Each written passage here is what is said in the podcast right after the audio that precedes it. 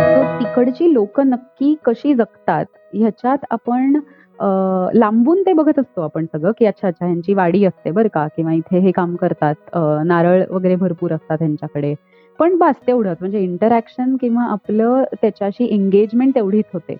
तर ते मला कुठेतरी असं वाटायचं, की पण असं कसं? म्हणजे आपण जर कोकणात जातोय आणि आतापर्यंत कधीच आपण ते लोक जे करतात, त्यांच्याशी बसून खूप गप्पा मारल्या आहेत. ते जे करतात ते आपण करून बघितलंय थोडं थोडा वेळ का होईना.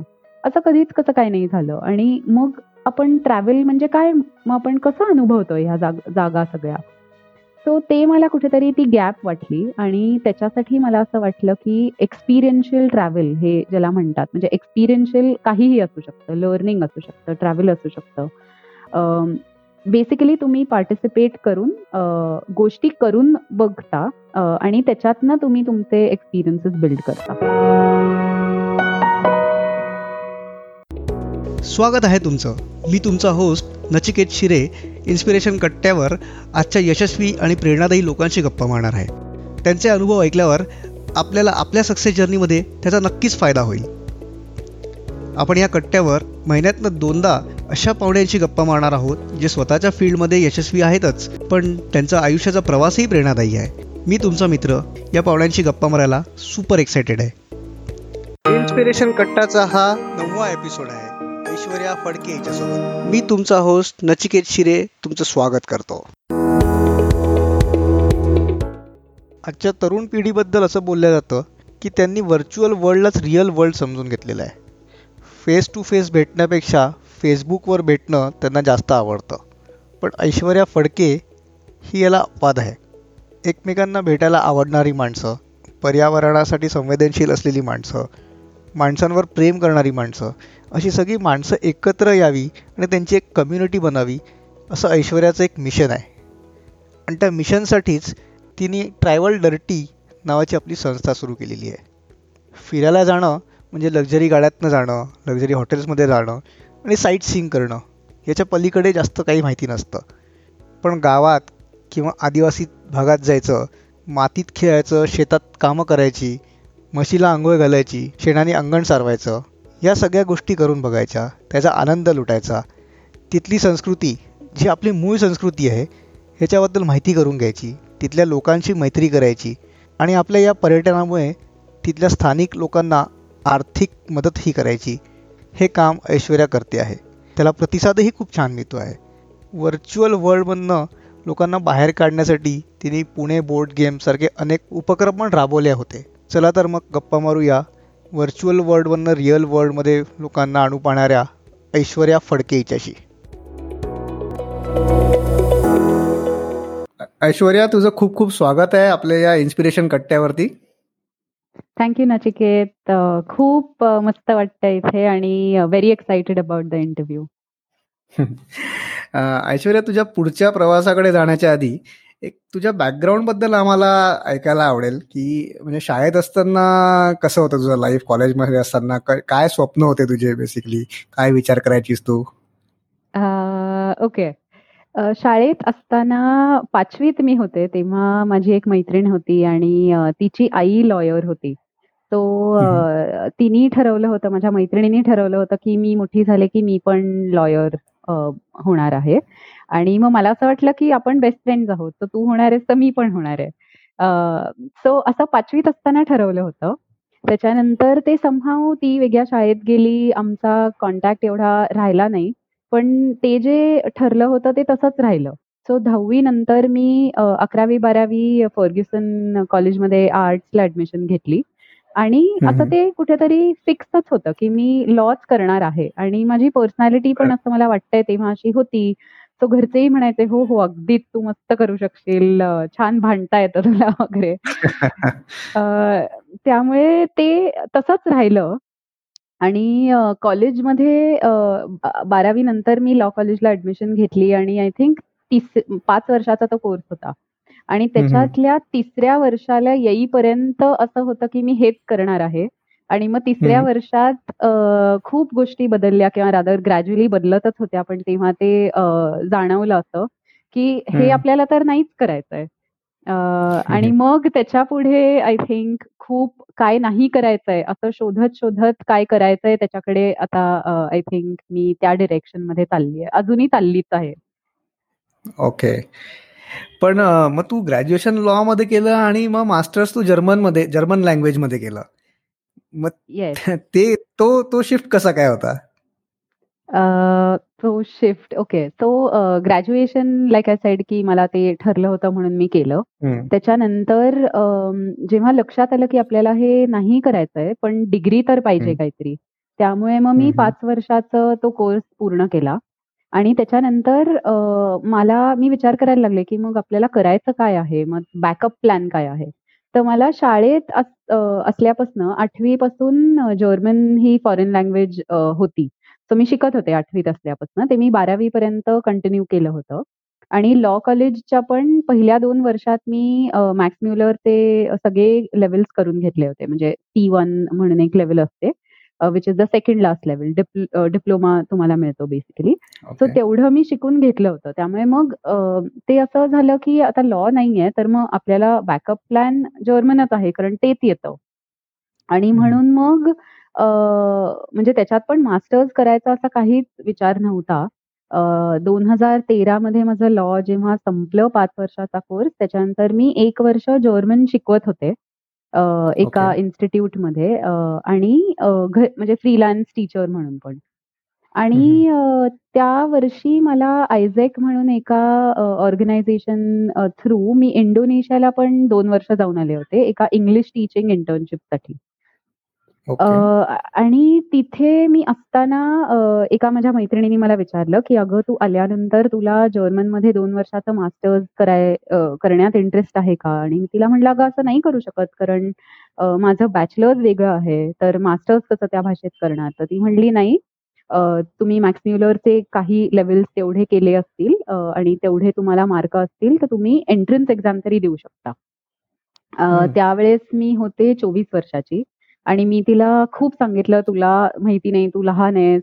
मला आता म्हणजे जॉब बघितला पाहिजे. हे वर्ष मी तसंही थोडंसं एक्सपेरिमेंट करण्यात घालवलंय. सो आता मी इंडियाला आले, की मी जॉब बघणार आहे. कारण मी आता खूप मोठी झाली आहे." आणि मी आले, मी तिला भेटले आणि हे सगळं तिला म्हणले, की "नाही, नाही, मला वाटत नाही मी करीन. तू कर." आणि त्या दिवशी संध्याकाळी मला काय झालं माहिती नाही. मला असं वाटलं, की आत्ता नाही तर कधी? पुढे जाऊन तर हे होणार नाही. तो करूयात आपण, मजा येईल. आणि म्हणून ते मास्टर्स करायचा डिसिजन झाला. आणि मग मी एंट्रन्सची तयारी केली दोघींनी मिळून. कारण तिथं पण बॅकग्राऊंड वेगळं होतं. तिने बी-कॉम केलं होतं.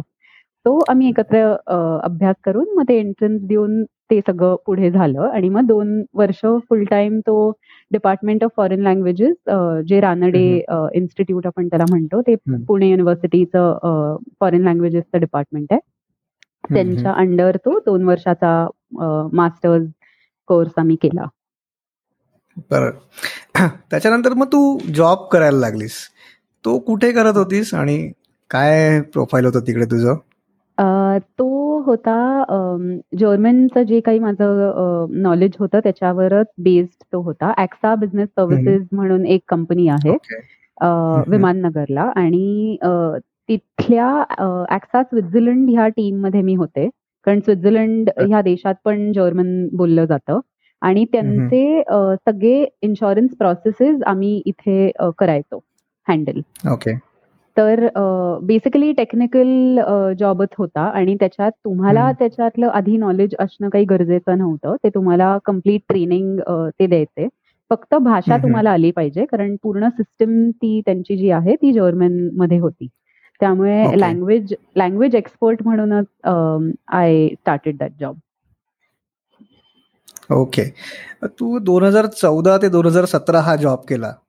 आणि नंतर मग तू स्वतःचं व्हेंचर चालू केलं. तर या तीन वर्षात तू नेमके काय विचार करत होतीस? म्हणजे तुझ्या डोक्यात चालू होतं स्वतःचं काहीतरी चालू करायचं, ट्रॅव्हल डर्टीची कन्सेप्ट होती तुझ्या डोक्यात तेव्हापासनं की हळूहळू येत गेली? नाही. सो दोन हजार चौदा ते सोळा मी मास्टर्स केलं जर्मनमध्ये आणि दोन हजार सोळा ते अठरा असा मी जॉब केला. दोन हजार अठरा इनफॅक्ट जानेवारी. सो ते वर्ष नाहीच त्याच्यात धरायचं. आणि अ, हो इनफॅक्ट जॉब चालू करायच्या आधी पण मला कुठेतरी असं लक्षात आलं होतं, की मला ट्रॅव्हलमध्ये काहीतरी त्या फील्डमध्ये काहीतरी करायचंय.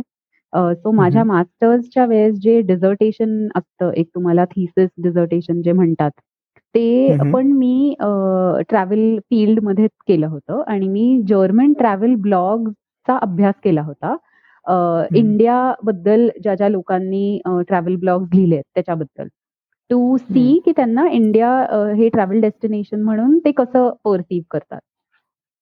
कारण तेव्हा मला असं वाटलं. होतं, की मला फॉरेन ट्रॅव्हलर्स बरोबर मेनली काम करायचं आहे. आणि मग त्याच्यासाठी हा अभ्यास मे बी पुढे जाऊन थोडासा उपयोगी पडेल. पण अ, मग मास्टर्स डिग्री झाली आणि असं वाटलं, की पण आत्ता अजूनही तेवढा कॉन्फिडन्स नाहीये. सो आणि आपण कधीच जॉब केला नाहीये फुल टाईम. सो आपण ते पण करून हं, हं. बघूयात. अ, म्हणून मी जॉब चालू केला. आणि मग अ, जॉब जेव्हा केला तेव्हा अ, सुरुवात केल्यावरच मला माहिती होतं, की मला ते फारसं आवडणार नाहीये. कारण मी कॉम्प्युटर्स बरोबर एका बंद अ, रूममध्ये नाही काम करू शकत. I like to be outdoors. I like to talk to people uh, experience uh, have different experiences. पण अ, ते ती अजून तेवढी क्लॅरिटी आली नव्हती, की एक्झॅक्टली काय करायचंय. त्यामुळे जॉब आय थिंक ते दीड वर्ष जे मी काम करत होते, ते त्या बॅक ऑफ द माइंड तो कॉन्स्टंट एक थॉट होता होताच. प्रश्न होतेच खूप सारे, की नक्की आपल्याला काय करायचंय पुढे. आणि मग एक अ, 2017 मध्ये मी जुलैमध्ये लदाखला एका ट्रिपला गेले होते. आणि तेव्हा खारदुंगला म्हणजे जो हायेस्ट मोटरेबल रोड म्हणतात, तर तिथे खूप. तिथे वेदर खराब झालं होतं आणि आम्ही अडकलो होतो त्या पासमध्ये. आणि स्नोफॉल होत होता आणि -6 डिग्रीज वगैरे टेम्परेचर होतं आणि तेव्हा अ, माझी जी मैत्रीण मास्टर्स जिनी माझ्याबरोबर केलं, तर आम्ही दोघी तेव्हा हं. होतो आणि मी तिला म्हणले, की "मी आता गेले ना परत, की आय थिंक मी सोडणार आहे जॉब. कारण आत्ता नाही तर मग कधी मी काही स्वतःचं चालू करीन." अ, मला असं खूप वाटतं, की असं जेव्हा तुम्ही रिमोट जागांवर कुठे-कुठे असता, तेव्हा असं काही फ्लॅशेस येतात अ, तुम्हाला हं, हं. जिथे एकदम इन्स्पायर्ड वाटतं किंवा एकदम काहीतरी अं, एक ब्रॉड पर्स्पेक्टिव्ह मिळतो आयुष्यावर. अ, आणि तसा तो एक मोमेंट होता. अ, सो नक्की माहिती नव्हतं काय करायचंय पुढे जाऊन, पण एवढं नक्की माहिती होतं, की आता जॉब खूप मी करत राहिले तर त्याच्यात अडकून राहीन. सो तिकडनं आले मी आणि माझ्या मॅनेजरशी बोलले, की "मला नक्की माहिती नाही कधी सोडणार आहे, पण तू मनाची तयारी करायला लाग, कारण कधीतरी मी सोडणार आहे." आणि ती पण खूप सपोर्टिव्ह होती. सो ती म्हणली, की "मला माहिती आहे तू किती वेडी आहेस आणि तुला काय गोष्टी करायच्या आहेत आयुष्यात.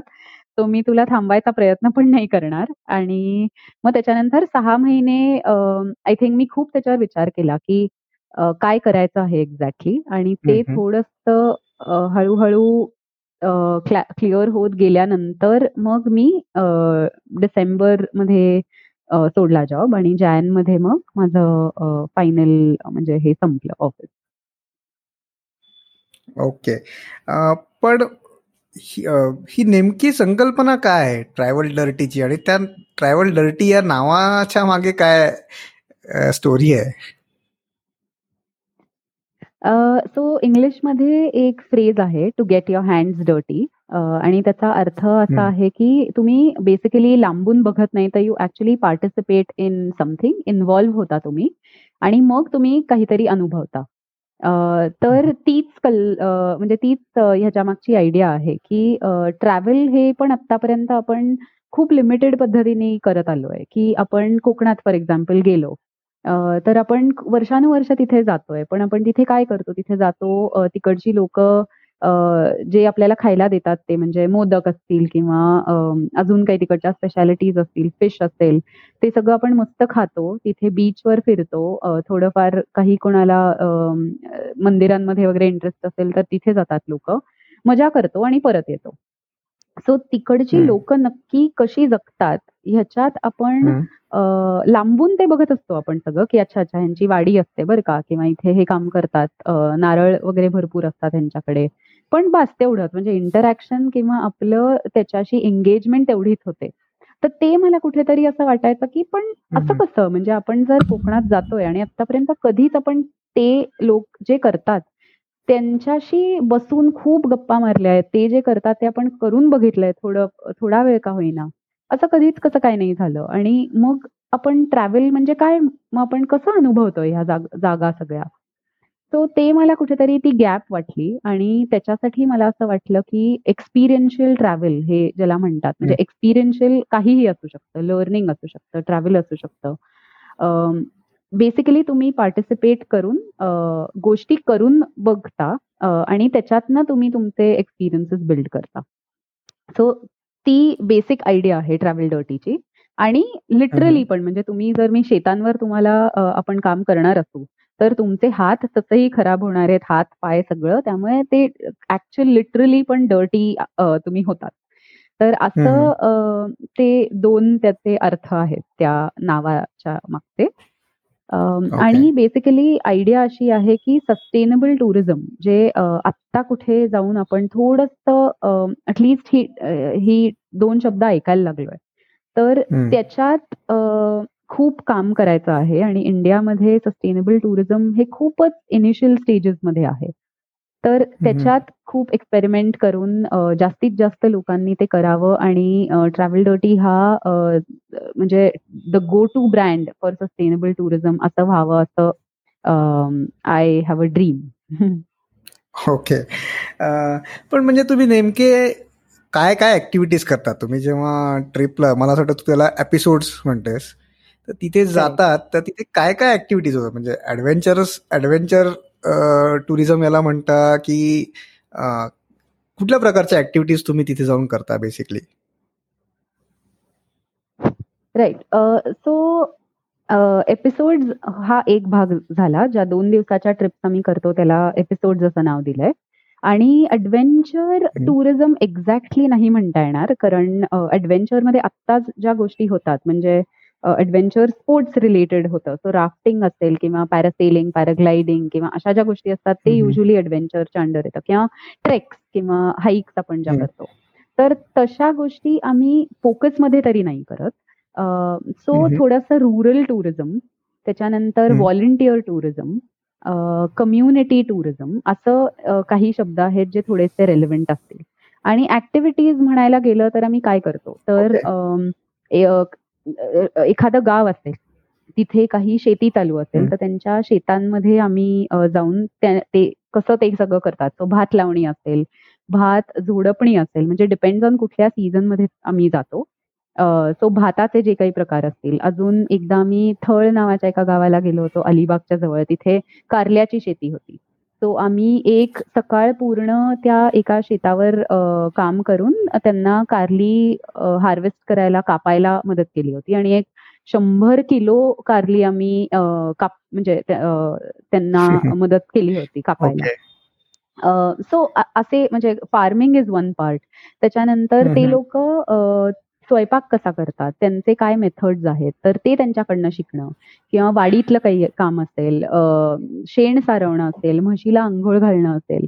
सो ती लोक लोक जे जे करतात ते थोडं थोडं थोड्या थोड्या प्रमाणात शिकणं त्यांच्याकडनं. कारण हा आपल्याला हे अनुभव शहरात मिळतच नसतात कुठे. आणि हे आपले रूट्स आहेत ना म्हणजे माझ्या जनरेशननी कधीच म्हणजे मी कधीच गावात राहिली नाहीये. मी फक्त आजी आजोबांच्या गोष्टी ऐकल्यात किंवा आई बाबा सुट्टीत जायचे तेवढं मी ऐकलंय.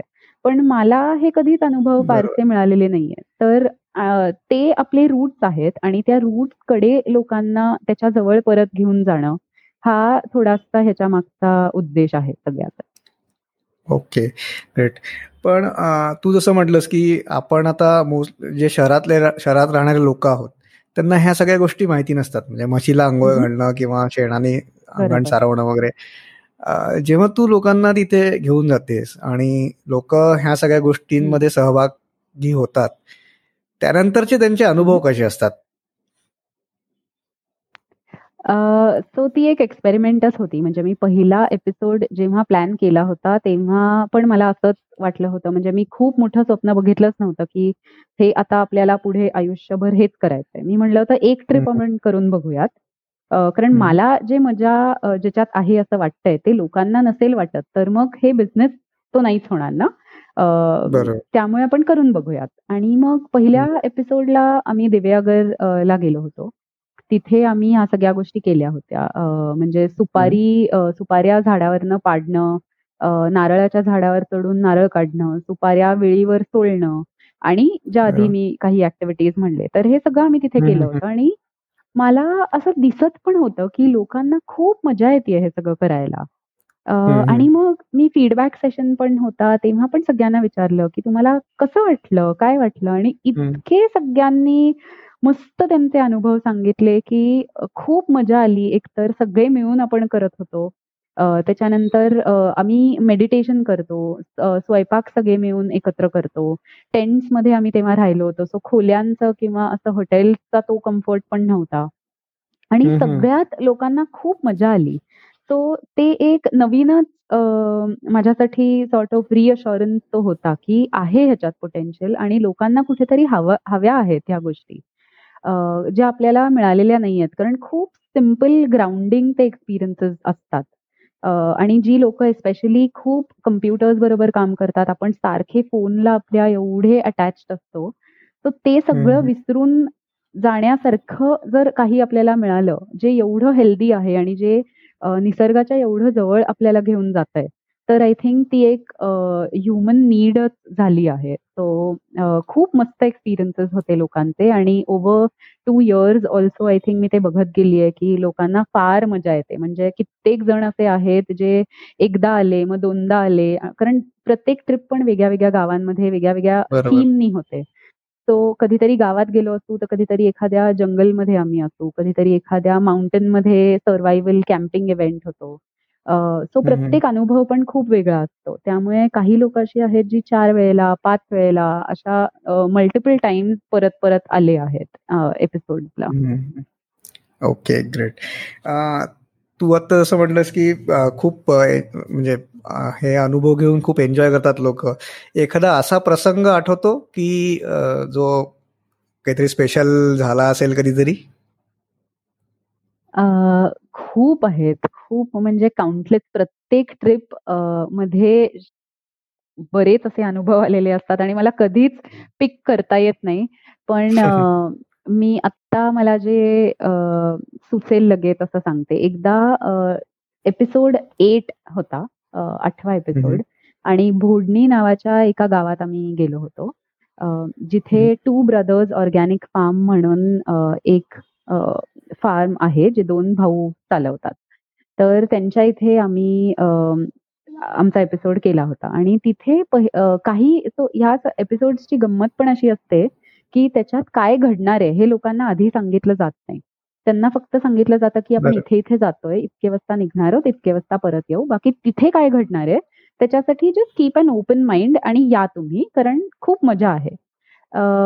तर त्यांना माहिती नसतं काय होणार आहे. सो पहिला दिवस ते आले, आम्ही मस्त त्या गावात म्हणजे त्या शेताची एक टूर होती.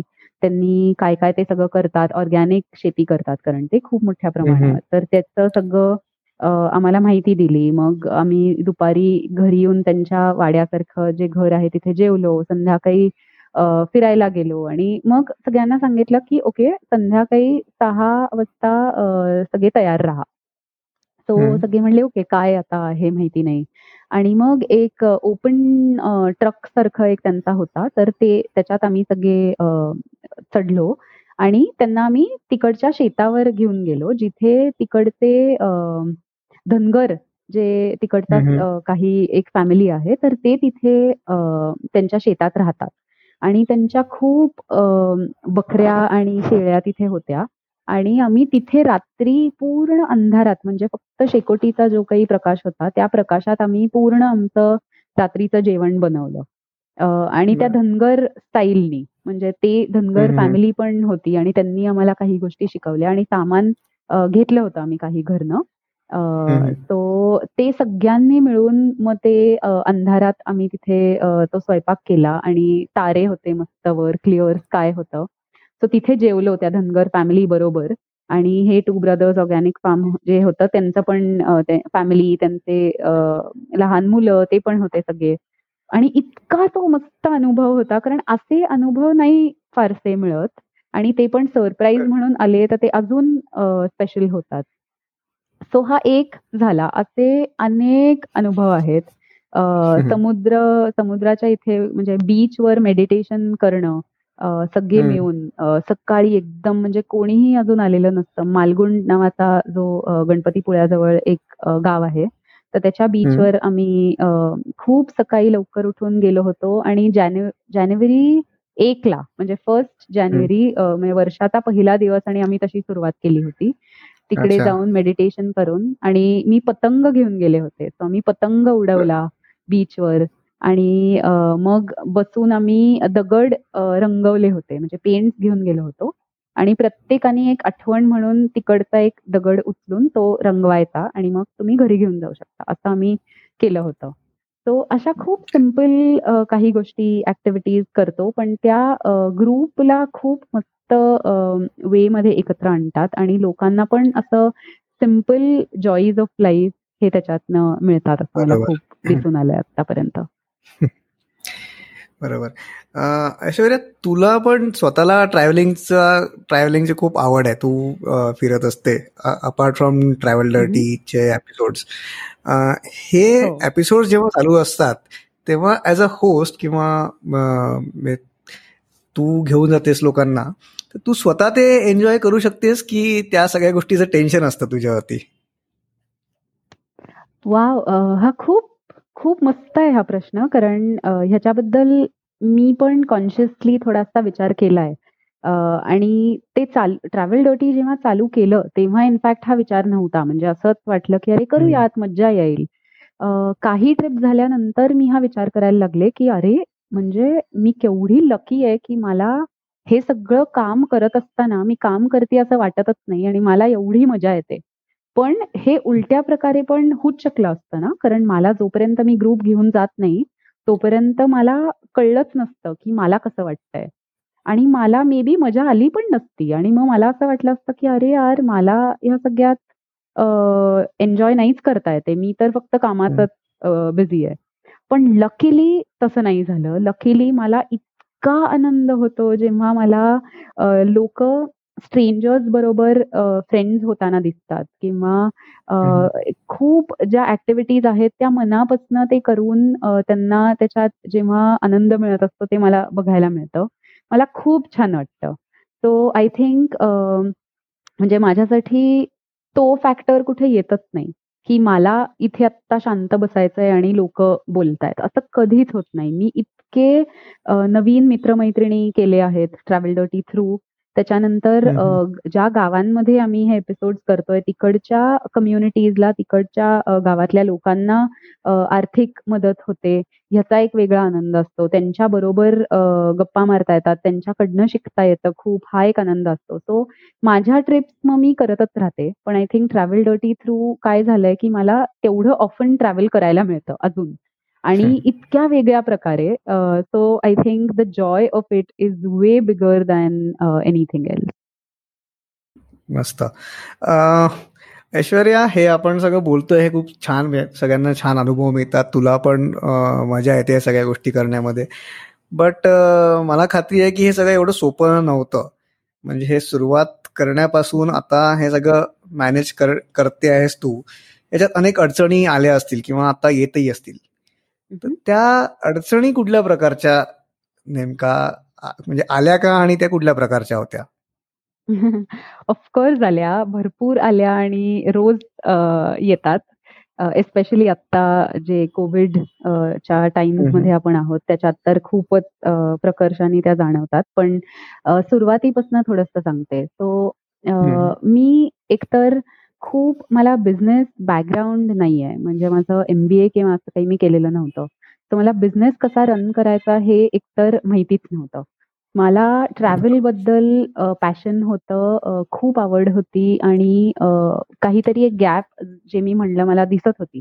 त्याच्याबद्दल मला काहीतरी करावं असं वाटत होतं. म्हणून मी ट्रॅव्हल डोटी चालू केलं. सो बिझनेस पार्ट जो होता तो मी अजूनही खूप शिकतेय. म्हणजे मी करताना शिकते.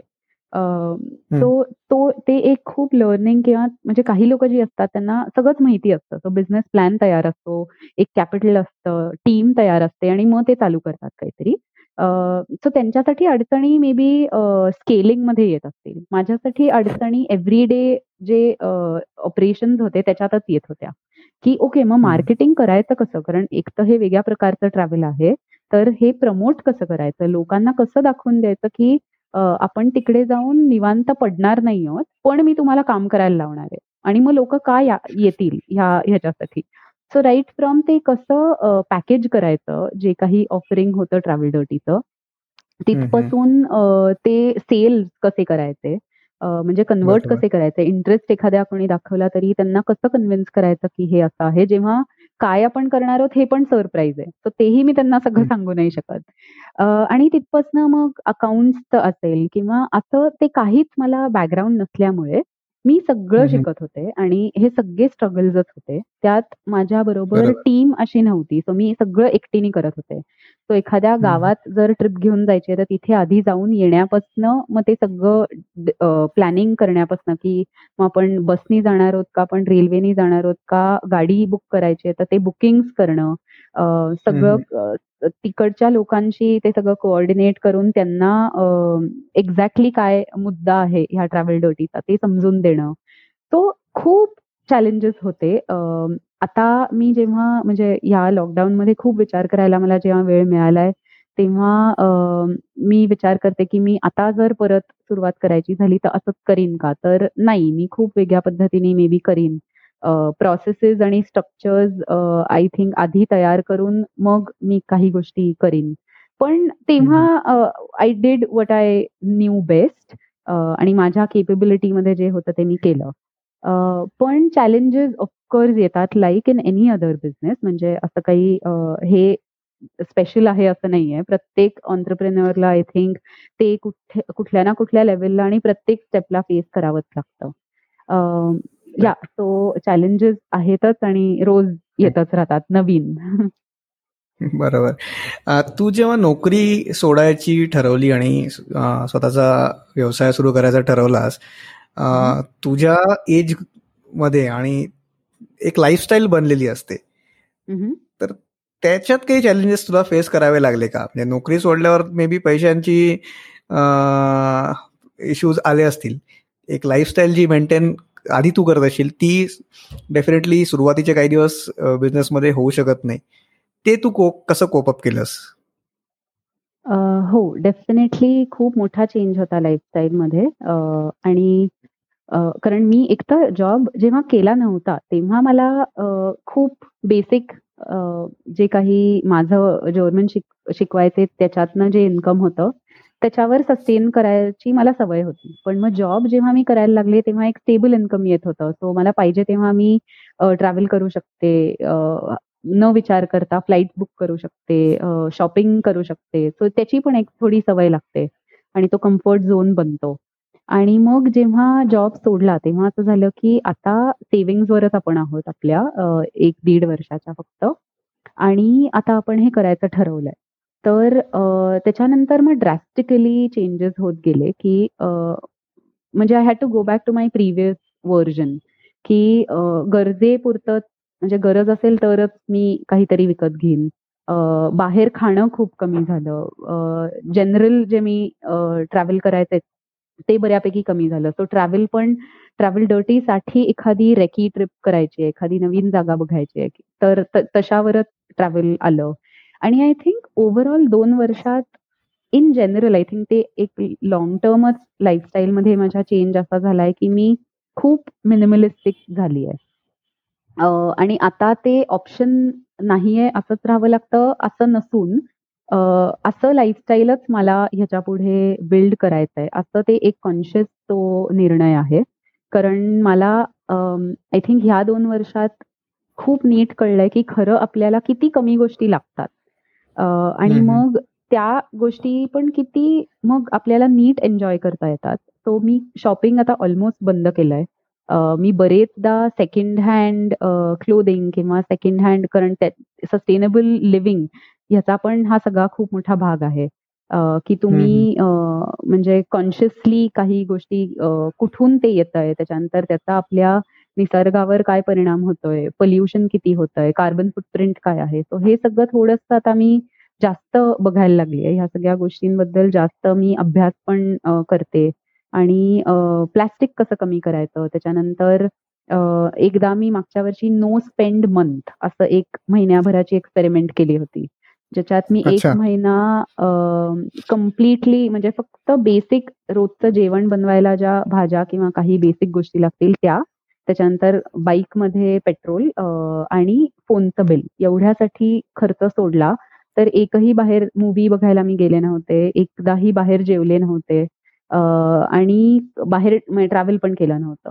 ट्रॅव्हल डर्टीसाठी फक्त जे कामाचं होतं तेवढं. तो म्हणजे आता बेसिकली आपण जे सगळेच करतोय पण तसं ती एक एक्सपेरिमेंट केली होती. आणि तरी आता आपण खूप म्हणजे केक्स बेक करतात लोक आणि खूप आपण स्वतःला पॅम्पर करतोय. तर तेही न करतात. बेसिक एकदम काय लागतं अशा हे बघायला आणि मला त्याच्यावर सस्टेन करता येतंय का? ह्याच्यासाठी मी एक एक्सपेरिमेंट केली होती. सो असं म्हणजे ते ट्रिगर पॉइंट किंवा beginning was because of travel dirty कारण I decided to take on म्हणजे हा बिझनेस चालू करताना मग मला असं वाटलं की त्याची गरज आहे. पण I think now it's become my lifestyle more than anything. Great. आता जो सध्या सिच्युएशन आहे लॉकडाऊन आणि कोविड आणि हे सगळ्यामुळे याच्यामुळे post Covid most likely international travel हे सगळ्यात जास्त अफेक्ट होणार आहे. टुरिझम या ओव्हरऑल इंडस्ट्रीवरच खूप मोठा परिणाम होईल असं आता तरी वाटतंय. आणि त्यामुळे कदाचित जे डोमेस्टिक ट्रॅव्हल म्हणा किंवा तू जशा प्रकारचे अॅग्रो टुरिझम म्हणा किंवा अशा प्रकारचे टुरिझम मे बी वाढण्याचे जास्त चान्सेस आहेत. तर तू या कोविडला किंवा या लॉकडाऊनला ॲज अ ऑपॉर्च्युनिटी म्हणून बघतेस आणि पुढे काय होईल असं वाटतंय तुला या इंडस्ट्रीमध्ये? खूप बदलणार आहे. तू म्हणलास तसं इंटरनॅशनल ट्रॅव्हल तर खूप अफेक्ट होणार आहे. डोमेस्टिक ट्रॅव्हल पण मास टुरिझम ज्याला आपण म्हणतो, म्हणजे साईटसाठी जिथे-जिथे आपण जातो, तर त्या गोष्टी खूप कमी होणार आहेत. आणि आय थिंक छोट्या ग्रुप्समध्ये आपल्या आयदर फॅमिलीज बरोबर, जवळच्या मित्र-मैत्रिणींबरोबर किंवा छोट्या ग्रुप्समध्ये एकदम रिमोट गावांमध्ये किंवा जिथे रिस्क कमी आहे, असं ट्रॅव्हल जास्त होईल. मी अपॉर्च्युनिटी म्हणूनच बघते हे आणि म्हणजे इनफॅक्ट ट्रॅव्हल डर्टी ज्या प्रकारचं आहे, सस्टेनेबल टुरिझम जे आहे, that I believe is the future of travel. कारण आपण कमीत कमी निसर्गाला पण हार्म करतो. आपण कमीत कमी कार्बन फुटप्रिंट आपलं निर्माण करतोय आणि आपण छोट्या ग्रुप्समध्ये जातोय. सो असं it is like a win win situation की नेचरला पण कमी हार्म आणि लोकल कम्युनिटीजला मदत होतीये आणि आपल्याला पण जी मजा करता येते किंवा जे शिकायचंय ते पण आहे अवघड आहे म्हणजे रोजच उठून मी एकदम पॉझिटिव्हली ह्याच्यावर काम करू शकते का? तर नाही. आय थिंक सगळ्यांसाठी जसं हे लॉकडाऊनची सिच्युएशन थोडी ट्रिकी आणि सेन्सिटिव्ह आहे. तसं माझ्यासाठी पण आहे. म्हणजे काही दिवस मला एकदम भीती वाटते, की अरे काय होणार आहे? आणि आपण दोन वर्ष एवढं बिल्ड केलं आहे हे सगळं आणि आत्ता कुठे ते वाढत होतं. कारण बिझनेस ऑफकोर्स तुमचा पहिल्या वर्षी एकदम फ्लरिश होतो तसं नाही ना. तो आत्ता कुठे दुसऱ्या, तिसऱ्या वर्षात हळू-हळू प्रोजेक्ट वाढायला लागले होते. काही शाळांबरोबर मोठे प्रोजेक्ट होते. एक इंटरनॅशनल प्रोजेक्ट असणार होतं आणि ते सगळं आता कॅन्सलच झालंय. सो आणि आता ट्रॅव्हलच इतकं बदलणार आहे, की परत रिइन्व्हेंट करावं लागतंय, की मग आपण आता काय करू शकतो ह्या सगळ्यात? तो काही दिवस खूप अवघड असतात. चॅलेंजिंग तर आहेच हे. पण अजून ह्या फील्डमधले आम्ही लोकांशी खूप बोलते. त्यांच्याकडनं आयडियाज घेते आणि ट्रॅव्हल सोडून पण अजून ट्रॅव्हल डर्टी काय ऑफर करू शकतं लोकांना, जे त्यांना त्याच्यातनं व्हॅल्यू मिळेल. असं आता सगळं प्लॅनिंग चालू आहे. पण ह्याच्या पुढे ट्रॅव्हल जेव्हा ऍक्च्युली चालू होईल, तेव्हा सगळे सेफ्टी प्रोटोकॉल्स कारण मी म्हणले तसं गावांमध्ये तिकडे रिस्क नसेल, पण आपण रिस्क आणि म्हणजे इन्फेक्शन कॅरियर्स असू शकतो ना. सो ते पण आपण कशी रिस्क तिकडे नेणार नाही. तर ह्याच्यासाठी काय जे काही प्रोटोकॉल्स फॉलो करावे लागतील, तर ते एकदम स्ट्रिक्टली फॉलो करून एकदम लिमिटेड प्रमाणात आय थिंक पहिले ते चालू होईल ट्रॅव्हल आणि आमचे एपिसोड्स किंवा बाकी एक्सपिरियन्सेस पण. आणि मग मोठ्या ग्रुप्समध्ये किंवा शाळांबरोबर कॉर्पोरेटसाठी हे मग हळूहळू लेटर स्टेजेसमध्ये होईल. राईट ऐश्वर्या सस्टेनेबिलिटी बद्दल तू बोललीस पण सस्टेनेबिलिटी आणि ट्रॅव्हल हे दोन्ही विरुद्ध शब्द नाही आहे का? कारण लोक जिथे जातात तिथे कॅम्पिंग कुठे कॅम्पिंग करतात कुठे काय करतात तिथे कचरा करतात. हे सगळं थांबवण्यासाठी लोकांनी तू काय सांगशील लोकांना?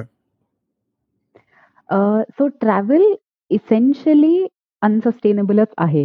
हे आय थिंक आपण एक्सेप्ट केलंच पाहिजे की आपण जेव्हा इकडनं उठून कुठेही जातो म्हणजे मी इथून उठून आता माझ्या मैत्रिणीकडे जरी गेले तर तिथे पण काहीतरी पोल्युशन काहीतरी कार्बन फुटप्रिंट तयार होतोच आहे. सो झिरो इम्पॅक्ट किंवा झिरो कार्बन असं काहीच नसू शकतं. राईट कारण अनलेस मी चालत गेले. तर ओके पण आपण नाही जात. आणि काहीतरी म्हणजे पब्लिक ट्रान्सपोर्ट जरी वापरलं तरी मग थोडंफार पोल्युशन होतच असतं. आणि आपली ती एक ह्युमन नीड आहे ना? म्हणजे एकदम एन्शंट सिव्हिलायझेशनमध्ये आपण असल्यापासून आपण हंटर गॅदरर्स जेव्हापासून होतो तेव्हापासून आपण फिरतो आहेत ते. सो ती एक आपल्यात नीडच आहे. नंतर ट्रेड रिलेशनसाठी आपण ट्रॅव्हल करायला लागलो आणि मग लिजरसाठी खूप नंतर. पण आता तो आपल्या आयुष्याचा खूप मोठा भाग झालाय. तो ट्रॅव्हल हे थांबणार नाहीये. हे एकदा आपण एक्सेप्ट केलं तर मग ट्रॅव्हल करायचंच असेल तर ते जास्तीत जास्त रिस्पॉन्सिबल पद्धतीने आणि सस्टेनेबल पद्धतीने आपण कसं करू शकतो? ह्याच्यावर विचार करू शकतो. तर सस्टेनेबिलिटी ह्या शब्दाचा अर्थ सस्टेन म्हणजे काय? जे लॉंग टर्म काहीतरी तुम्ही करत राहू शकता. आणि जे ज्याच्यानी निसर्गावर आणि बाकी लोकांवर काही चुकीचा इम्पॅक्ट होणार नाही असं दॅट इज सस्टेनेबिलिटी तर टुरिझमच्या बाबतीत मग what you can do is तीन गोष्टी तीन ऍस्पेक्ट आहेत सस्टेनेबिलिटीचे पहिला एन्व्हायरमेंटल ऍस्पेक्ट आहे की म्हणजे आता एखाद्या गावात किंवा एखाद्या डेस्टिनेशनमध्ये मी जर ट्रिप घेऊन जात असेल तर तिथे आम्ही कचरा करणार नाही. तिथे त्यांचं म्हणजे सो वेस्ट हा एक प्रकार झाला की तिथे वेस्ट काही सोडून येणार नाही. जी काही ऑर्गॅनिक वेस्ट असेल म्हणजे खाण्यातलं वगैरे जे उरलं असेल तेच असेल कारण ते मग बायोडिग्रेडेबल असतं. त्याच्यानंतर तिकडचं पाणी वाया घालवणार नाही. तिकडे एनर्जी कमीत कमी कन्झ्युम करू. सो इलेक्ट्रिसिटी असेल किंवा बाकी प्रकारचं जे काही असेल ते कमीत कमी कसं वापर करता येईल हा एन्व्हायरमेंटचा एक भाग झाला. त्याच्यानंतर इकॉनॉमिक सस्टेनेबिलिटी पण असते. सो मी इथून उठून एखाद्या गावात गेली आहे तर तिथे एखाद्या फाईव्ह स्टारमध्ये असेल जरी तरी तिथे न राहता गावातल्या लोकल्सनी काय ते ऑफर करतायत. त्यांचं अॅग्रो टुरिझम सेंटर असेल त्यांचं छोटंसं काहीतरी होमस्टे असेल तर त्याच्यात राहून त्यांचं हॉटेल असेल एखादं रेस्टॉरंट म्हणजे सो त्यांच्याकडे जेवण घेऊन त्यांना आर्थिक पद्धतीने हेल्प करता येईल. दॅट इज इकॉनॉमिक सस्टेनेबिलिटी आणि the third aspect is socio cultural sustainability म्हणजे आता कोकणात फॉर एक्झाम्पल परत घेते मी. तर तिथे जात असू तर त्यांचे त्यांचं कल्चर त्यांचे ट्रेडिशन्स काय आहेत? तर तिकडे मे बी लोक शॉर्ट्स घालत नाहीत किंवा तिथे मंदिरात म्हणजे कुठे चप्पल नाही चालत पण अजून त्यांचे काहीतरी असेल की डोक्यावरनं काहीतरी स्कार्फ घ्यावा लागतो. काही असू शकतं. तर फक्त असं म्हणणं की फ्रीडम ऑफ म्हणजे movement freedom of whatever dressing तर तसं न करता थोडस रिस्पेक्टनी हे करणं. की म्हणजे जस्ट बिकॉज आय कॅन म्हणून मी ते करावं का? का गावात काय त्यांना त्यांच्यासाठी काय बरोबर आहे? कारण आता मी त्यांच्या इथे आली आहे ना. सो माझ्यासाठी ते तितका अवघड आहे का? की आता मी जर नाही म्हणजे घातले पूर्ण कपडे तर मला काही काहीच होणार नाहीये ना प्रॉब्लेम सो ते थोडस रिस्पेक्ट नी तिकडे वागणं आणि म्हणजे dressing is just one small example पण त्यांच्या खायच्या पद्धती असतील त्यांचं फेस्टिवल्स असतील काही जे काही त्यांच्या कल्चरमध्ये येतं तर त्याला रिस्पेक्ट करून तुम्ही कसं इन सिंक वागू शकता आणि टुरिझम तरी करत राहू शकता. आणि मग तुम्ही बोला त्यांच्याशी खूप गप्पा मारा त्यांच्याकडनं शिका तुमचं त्यांना काही शहरात कसं असतं हे सांगा. पण शहरातलंच बरोबर असतं. आणि मग तुम्ही जे करताय ते चूक आहे किंवा ते काय प्रिमेटिव्ह आहे मागासलेलं आहे असं न दाखवून देता हेल्दी एक एक्सचेंज कसा होऊ शकतो असं बघणं.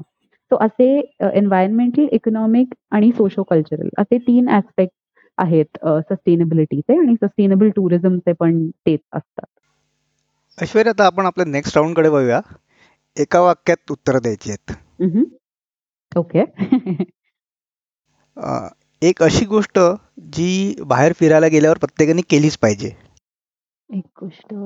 तिथल्या लोकांबरोबर खूप वेळ अ, हा घालवलाच पाहिजे. लोकल्स बरोबर. ओके. सो एक गोष्ट जी अजिबात करायला नको फिरायला गेल्यावरती? फाईव्ह स्टार आणि फॅन्सी हॉटेल्समध्ये राहू नका. अगदीच. कधीच. आपल्याच ग्रुपमध्ये खूप वेळ नका घालवू. बाहेर म्हणजे फोनच्या बाहेर म्हणजे गॅजेट्स असतील आपला ग्रुप असेल त्याच्या बाहेर बघा. आणि तिकडे इमर्स व्हा कम्प्लिटली. तिकडचं नेचर असेल लोक असतील पद्धती असतील फूड असेल कम्प्लिटली तिकडे इमर्स व्हा. ओके. तू हे सगळं करते याच्या मागचं मोटिवेशन काय आहे? आय थिंक ट्रॅव्हल मला खूप आवडतं तिथपासनं सुरुवात झाली. पण आता माझं पर्सनल मिशन आहे मी अ, आयुष्यात बनवलंय की मला कॉन्शियस लोकांच्या कम्युनिटीज बनवा बिल्ड करायच्या आहेत बनवायच्या आहेत. कॉन्शियस म्हणजे काय? ज्या लोकांना अ, फक्त ते स्वतःचाच विचार नाही करत पण इतर लोकांचाही विचार करतात. अ, इत- आणि आपल्या प्लॅनेटचाही विचार करतात. सो अशा मला कम्युनिटीज बिल्ड करायच्या आहेत. आणि त्याच्यासाठी आत्ता मी निवडलेलं मीडियम किंवा व्हेकल हे ट्रॅव्हल आहे. मी ट्रॅव्हल डर्टी जरी करत नसेन तरी आयुष्यात मी हेच करीन वेगळ्या पद्धतीने. सो बोर्ड गेम क्लब जे होतं ते तसंच होतं. सो इंटरेस्टिंग पद्धतीने इंटरेस्टिंग मीडियम्स थ्रू लोकांना एकत्र आणणं आणि टेक्नॉलॉजी जिथे कमीत कमी असेल अ, अशा थ्रू आपण अ, चर्चा करणं अशा ऍक्टिव्हिटीज करणं हा अ, हे आय थिंक माझं मिशन आहे. So that keeps me motivated okay एक हायपोथेटिकल प्रश्न आहे. उद्या समजा तुला दूरदर्शनवर हा. रात्री आठ वाजता बोलवलं आणि भाईयो और बहनो आणि त्याच्या पुढे एकशे तीस करोड इंडियन्सला काहीतरी पॉझिटिव्ह मेसेज तुला द्यायचा आहे. तू काय सांगशील? वाव नो प्रेशर ना? एकशे तीस कोटी इंडियन्स आहेत फक्त. अ, एक अर्धा मिनिटं घेते कारण एवढी लोक माझ्यासमोर असतील तर मी खूप विचार करेन की what is it that I want to say to them खूप आपल्याला असं वाटतं की मी एकट्यानी किंवा मी एकटीने काहीतरी करून काय फरक पडणार आहे? त्यामुळे आपण थोडेसे विसरून जातो आणि आपण नाही गोष्टी करत. रिस्पॉन्सिबली पण मला असं वाटतं प्रत्येकात आपल्या खूप पॉवर आहे. आणि म्हणजे सगळ्यांनी हे एक एक एक एक करूनच खूप मोठा चेंज होऊ शकतो. आणि तो कुठल्याही फील्डमध्ये तो चेंज असेल. आपण अ, एकेकट्यांनीच करून आपल्यात तो चेंज येणार आहे. अ, एकेकट्यांनी करून एकत्र येऊन तो जगात पण चेंज होणार आहे.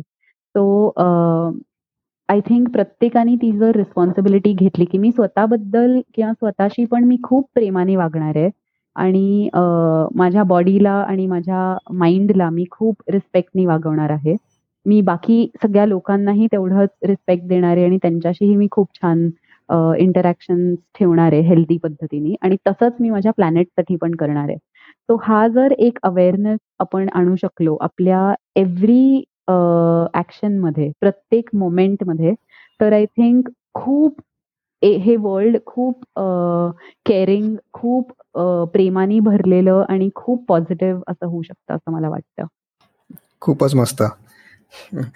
ऐश्वर्या तू वेळ काढून इकडे आलीस आणि आमच्याशी गप्पा मारल्यास त्याच्याबद्दल तुझे खूप खूप धन्यवाद. आणि मला अ, म्हणजे मला खूप हे नाही जमत कारण मी काही खूप अ, अजूनही इंटरव्ह्यूज दिलेले नाही आहेत. सो आय अपॉलोजाइज की मी कमी शब्दात जो जो इम्पॅक्ट मे बी काही लोक करू शकतात तसं अजूनही मी शिकली नाहीये. पण आय एम गेटिंग बेटर पण मला हे सगळे एक्सपिरियन्सेस खूप छान वाटतात कारण अ, प्रश्नांमधनं मलाही विचार करायला अ, संधी मिळते की कशा होत्या गोष्टी किंवा काय मी तेव्हा केलं ते का केलं असेल. आणि मला स्वतःबद्दल पण खूप अ, त्याच्यातनं शिकायला मिळतं. सो ते प्रश्न असे इतके मस्त ड्राफ्ट केल्याबद्दल आणि मला रिफ्लेक्ट करायला ला, ला, लावल्याबद्दल थँक्यू तुला पण. आणि इन्स्पिरेशन कट्टा परफेक्ट नाव आहे कारण तू अ, मुलाखती तशा घेतो आहेस. So I wish you all the best ह्याच्या पुढे पण खूप मस्त लोकांशी अ, तुझे इंटरॅक्शन होतील. आणि अ, जे ऐकतायत त्यांच्यासाठी पण हा खूपच मस्त अनुभव आहे असं मला नक्कीच वाटतं. त्यामुळे thank you for having me thank you thank you खूप छान वाटलं तुझ्याशी बोलून. धन्यवाद मित्रांनो हा एपिसोड ऐकल्याबद्दल. मला खात्री आहे. ऐश्वर्या फडके बरोबरच्या या गप्पा तुम्हाला नक्कीच आवडल्या असतील. तुम्हाला हा एपिसोड आवडला तर प्लीज नक्की शेअर करा. आणि सबस्क्राईब करा आपल्या या पॉडकास्ट इन्स्पिरेशन कट्ट्याला. आणि प्लीज मला मेसेज करा Facebook Instagram at the rate inspiration Katta यावर पुन्हा भेटूया पुढच्या वेळेस नवीन पाहुण्यांचं. तोपर्यंत बाय बाय